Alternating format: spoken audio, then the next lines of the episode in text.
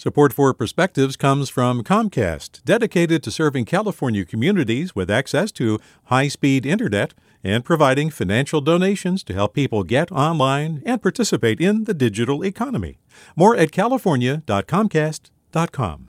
Hey, it's Avery Trufelman, host of Articles of Interest. And I've got to say, I've been a fan of KQED ever since I was a little kid and I would come out to San Francisco to visit my grandma. It was just what we'd always turn on every time we got in the car, every time we were making dinner and turning on the radio, it was always KQED.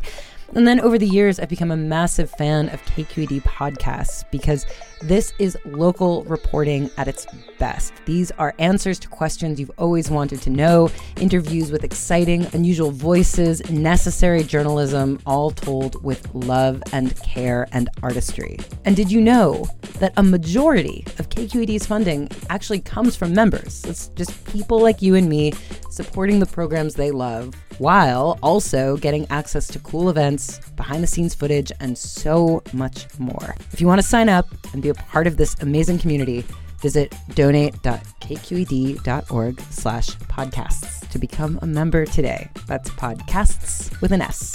Thank you for listening and thank you for your support. From KQED. Years ago, on my first pelagic birding trip in the middle of foggy Monterey Bay, the onboard naturalist yelled, Comic tern! I asked the lady next to me, Did he say comic? Yep, she replied. And even this premier birdwatcher could not distinguish at that foggy distance between the common and the Arctic tern. They look a lot alike, especially from the deck of a rolling ship. So we had to make do with the combo comic. Not something to add to your life list, but I think of it as my first probable sighting of a champion migrator.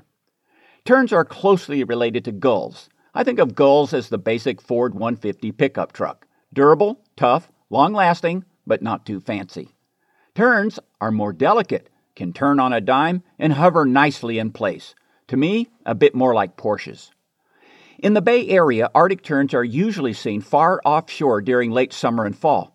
They fly south from nesting grounds well north of the Arctic Circle all the way to southern Chile, traveling as far as 15,000 miles.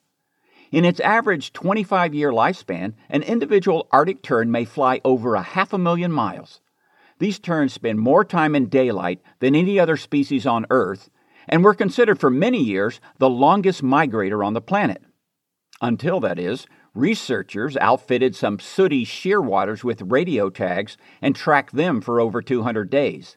These albatross relatives leave their New Zealand breeding colonies and fly all the way to California to spend the austral winter in our summer.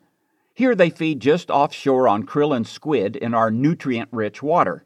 In the fall, they funnel back to New Zealand, covering a total of 40,000 miles. Arctic terns are too small to be electronically tagged, so we can only estimate the distance they migrate. Sooty shearwaters do go the farthest, but Arctic terns still win the sunbathing contest, and we can see both of them right off our coast. This is Michael Ellis with a perspective. Support for Perspectives comes from Comcast, dedicated to serving California communities with access to high speed internet and providing financial donations to help people get online and participate in the digital economy. More at california.comcast.com. Hey there, this is Brittany Luce from NPR's It's Been a Minute. KQED's podcasts like The Bay, Bay Curious, Mindshift, Right Nowish, and more all tell the stories of the Bay and beyond with reliable, human centered journalism. They aim to inspire, make you think, entertain, and expand your understanding of the place you call home. Here's how you can support podcasting at KQED. Showing your support is easy, and you can join Brittany in supporting KQED Podcast too at donate.kqed.org slash podcast. That's donate.kqed.org slash podcast.